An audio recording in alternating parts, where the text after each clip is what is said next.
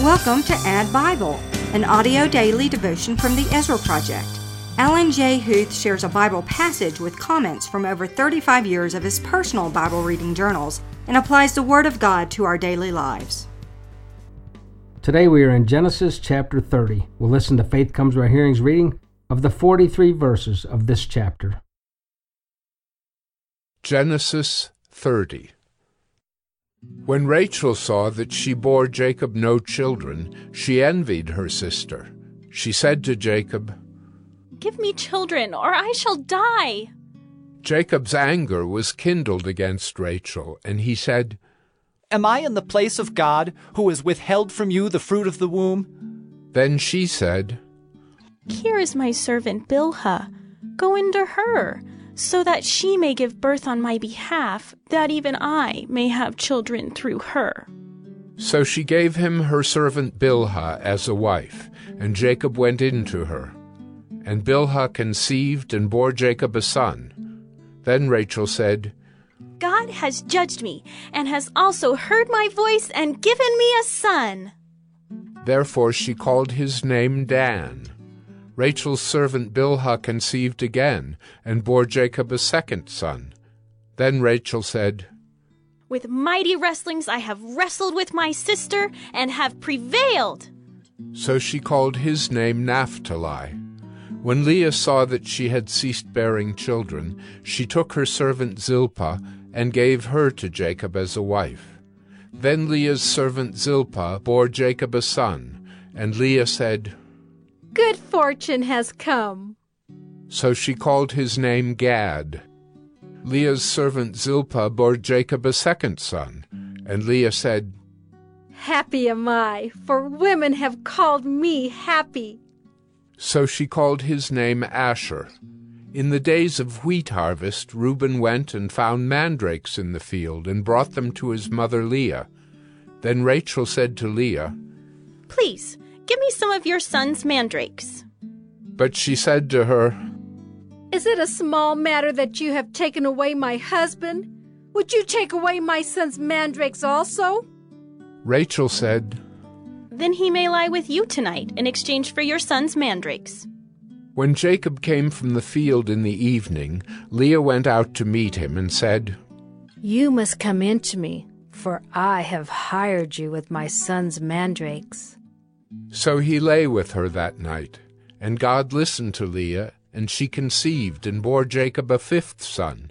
Leah said, God has given me my wages, because I gave my servant to my husband. So she called his name Issachar. And Leah conceived again, and she bore Jacob a sixth son. Then Leah said, God has endowed me with a good endowment. Now my husband will honor me, because I have borne him six sons. So she called his name Zebulun. Afterward she bore a daughter, and called her name Dinah. Then God remembered Rachel, and God listened to her and opened her womb. She conceived and bore a son, and said, God has taken away my reproach. And she called his name Joseph, saying, May the Lord add to me another son. As soon as Rachel had borne Joseph, Jacob said to Laban, Send me away, that I may go to my own home and country. Give me my wives and my children, for whom I have served you, that I may go, for you know the service that I have given you. But Laban said to him, If I have found favor in your sight, I have learned by divination that the Lord has blessed me because of you. Name your wages, and I will give it. Jacob said to him, You yourself know how I have served you, and how your livestock has fared with me. For you had little before I came, and it has increased abundantly, and the Lord has blessed you wherever I turned. But now, when shall I provide for my own household also? He said, What shall I give you? Jacob said, You shall not give me anything. If you will do this for me, I will again pasture your flock and keep it. Let me pass through all your flock today, removing from it every speckled and spotted sheep, and every black lamb, and the spotted and speckled among the goats, and they shall be my wages. So my honesty will answer for me later, when you come to look into my wages with you. Every one that is not speckled and spotted among the goats, and black among the lambs, if found with me, shall be counted stolen. Laban said, Good, let it be as you have said. But that day Laban removed the male goats that were striped and spotted, and all the female goats that were speckled and spotted, every one that had white on it, and every lamb that was black, and put them in the charge of his sons. And he set a distance of three days' journey between himself and Jacob, and Jacob pastured the rest of Laban's flock. Then Jacob took fresh sticks of poplar and almond and plane trees, and peeled white streaks in them, exposing the white of the sticks. He set the sticks that he had peeled in front of the flocks in the troughs, that is, the watering places where the flocks came to drink. And since they bred when they came to drink, the flocks bred in front of the sticks, and so the flocks brought forth striped, speckled, and spotted. And Jacob separated the lambs, and set the faces of the flocks toward the striped and all the black in the flock of Laban. He put his own droves apart, and did not put them with Laban's flock. Whenever the stronger of the flock were breeding, Jacob would lay the sticks in the troughs before the eyes of the flock, that they might breed among the sticks. But for the feebler of the flock he would not lay them there. So the feebler would be Laban's, and the stronger Jacob's. Thus the man increased greatly, and had large flocks, female servants and male servants, and camels and donkeys. My journal in 1983 skips a day. I made a note on Wednesday that I read Genesis 29, and I had another note on Friday that I read Genesis 32. So in between was Thursday when I must have read Genesis 30 and 31, but I didn't make a journal entry. So let's go on to 1999. There again, I read Genesis 30 and 31 on the same day, and I wrote Jacob worked hard for Laban, and Laban prospered. Laban's countenance changes toward Jacob. Sometimes God begins to let things get uncomfortable in our current situation to move us on. He wanted Jacob to return home, so it got uncomfortable with Laban. And in 2007, remember we were in Athens, Greece.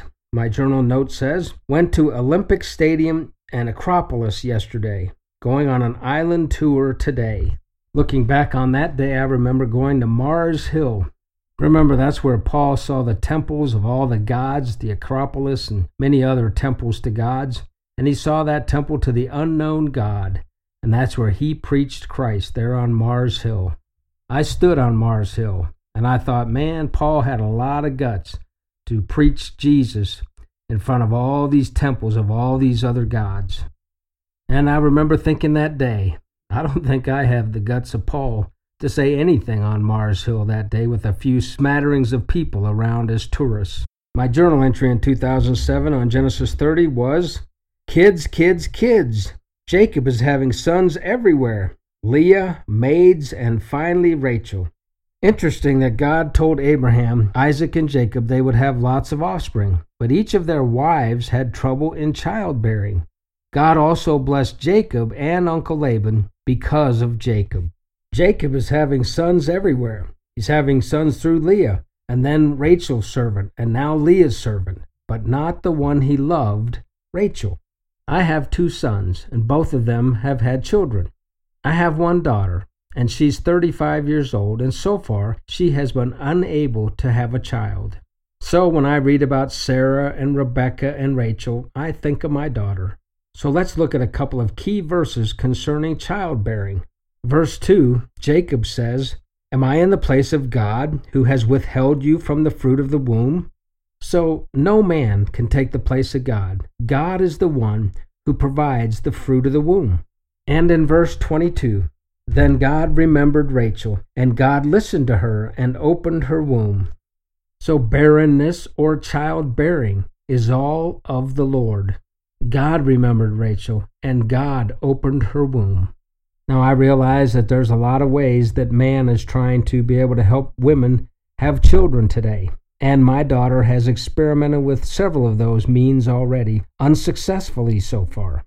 So, for any families or women who are barren at the moment and trying to have children, let's remember the lessons out of this chapter. God and God alone is the one who provides the fruit of the womb, and God and God alone is the one who opens the womb.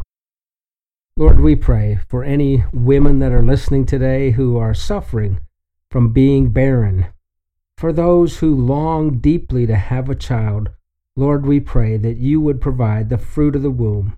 You would open their womb so that they could bear a child we join together for any woman who longs to be a mother, that you provide, Lord, that as we join our hearts with theirs, you will open their wombs and you will provide children to them. Your word says you remembered Rachel. It also says you listened to her and you opened her womb. Lord, listen to us. Listen to our cry for those who want children. Remember them and open their wombs. And if that happens for any woman, might you receive the glory, like Rachel did. Rachel said, God has taken away my reproach, and then prayed again, May the Lord add to me another son. Bless those who long for children, Lord, with a child, and bless my daughter. Take away her reproach. In Jesus' name, amen.